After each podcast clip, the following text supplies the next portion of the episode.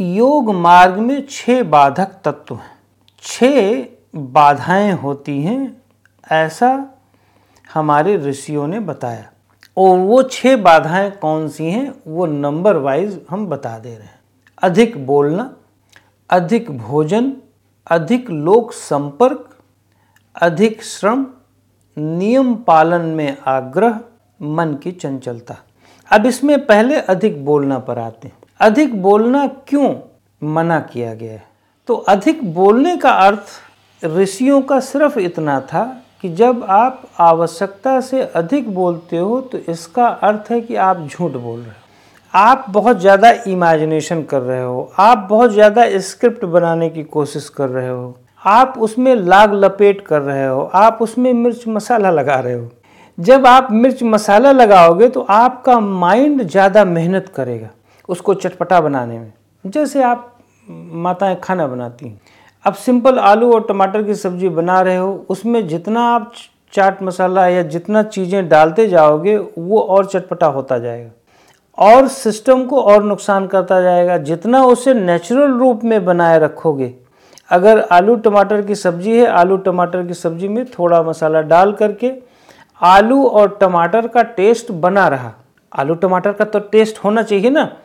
लेकिन ऐसी सब्ज़ी बन गई आलू टमाटर की, जिसमें आलू टमाटर का टेस्ट हो ही नहीं रहा है, मसाला का टेस्ट आ रहा है। तो इसका मतलब कि वो सब्ज़ी किसी काम की नहीं। कैसे काम की नहीं? इसलिए इतना अधिक किसी विषय पर बोलें, जितने में बहुत मसाले की ज़रूरत ना पड़े। अगर बहुत मसाला लग रहा है तो इसका मतलब कि आप झूठ बोल रहे हो। इसीलिए जितने भी प्रीचर होते हैं मोटिवेटर होते हैं इनसे हम लोग बचने की कोशिश करते हैं। जब आप बहुत ज़्यादा अपने ब्रेन के अंदर माइंड के अंदर बहुत स्क्रिप्टिंग करते हो और तेल मसाला खूब भयंकर लगाते हो स्क्रिप्ट बनाने में उसको बहुत आ, आ, अच्छा बनाने की कोशिश करते हो अपनी जो स्टोरी आप डिलीवर करते हो तो आपका दिक्कत क्या होती है? आपका चूँकि आप बहुत कंटिन्यूस बोल रहे होते हो, अनुभव वाली बात नहीं बोल सकते। डेफिनेटली अनुभव वाली बात नहीं बोल सकते। वो इसलिए क्योंकि अनुभव वाली जब बात बोलोगे तो वो ज़्यादा बोल नहीं सकते। जैसे नींबू की, अनुभव आपको नींबू के बारे में बताना है। तो नींबू का दो तीन लाइन में डेफिनेशन बोलोगे और नींबू नींबू का टेस्ट आप एक्सप्लेन करोगे। नींबू के टेस्ट के बारे में आप कितने घंटे बोल सकते हो? मैं कहता हूँ मिनट, दो मिनट, चार मिनट से ज़्यादा कैसे बोल सकते हो? लेकिन अगर कोई घंटों बात कर रहा है तो इसका मतलब टोटली झूठ बोल रहा है। वो कितनी एनर्जी को अपने खर्च कर रहा है? नोट करो। वो समझाने के चक्कर में पब्लिक को समझाने के चक्कर में अनावश्यक अपनी एनर्जी को वेस्ट कर रहा है। वेस्ट जब करेगा तो उसका जो सेल्फ सेटिस्फैक्शन का लेवल है डाउन हो जाएगा। वो फ्रस्ट्रेट हो रहा है। वो अपने को सुखा रहा है। अपनी अंदर की ह्यूमिडिटी को, अपने अंदर के वाटर को सुखा रहा है। अपने ऑक्सीजन को और लेस कर रहा है क्योंकि फेंक ज़्यादा रहा है, ले कम रहा है। आउटपुट ज़्यादा है इनटेक कम है। इसीलिए आप नोट करो, ऐसे लोग फ्रस्ट्रेशन के शिकार हो जाते हैं। इसीलिए योगियों ने कहा, बहुत अधिक मत बोलो। सीमित लाइन बोलो। यहाँ तक कि बहुत सारे ऋषि लोग, बहुत सारे प्रश्न के उत्तर देना उचित नहीं समझते। मेरे सामने बहुत सारे अनावश्यक प्रश्न बच्चे करते हैं। अनावश्यक प्रश्न की, मैं कहाँ से पैदा हुआ हूँ? मैं पैदा होने के पहले कहाँ था? मैं पैदा होने के बाद कहाँ रहूँगा? उनको इस बात की चिंता सताती है।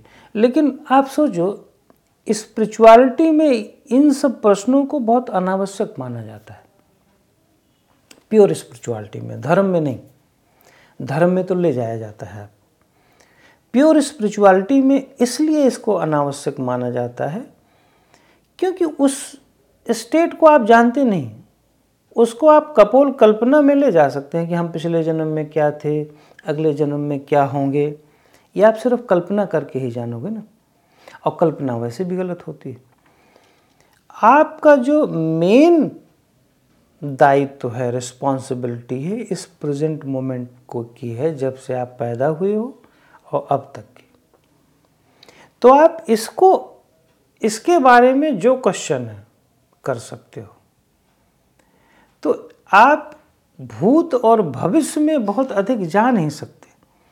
तो इसीलिए जब आप बहुत वर्तमान के परिप्रेक्ष्य में काम करते हो और अनुभव से रिलेटेड काम करते हो, उससे प्रश्न उत्पन्न होते हैं, उससे संबंधित प्रश्न उत्पन्न होते हैं, तभी आप आत्मसंतुष्ट होते हो और तभी अनावश्यक प्रश्न पैदा नहीं होते और आपको अधिक बोलने की ज़रूरत नहीं पड़ती।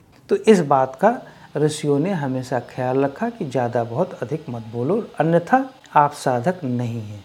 और साधक की अलामत छोड़ दो, आप रोगी हो जाओगे। कोई भी व्यक्ति, साधक हो या सामान्य व्यक्ति, यदि सामान्य व्यक्ति भी बोल रहा है, अनावश्यक, ज़्यादा दिन भर, अच्छी चीज़ भी अगर दिन भर बोल रहा है मेरे अनुसार तो अच्छी चीज़ होती नहीं, लेकिन मान लो लेक्चर दे रहा है, कुछ कर रहा है और आवश्यकता से अधिक। जितने में सेंसेस हमारी रिलैक्स नहीं हो रही, उसमें भी रोग पैदा होगा। और अधिक से अधिक फ्रस्ट्रेशन पैदा होता है मेरे अनुसार।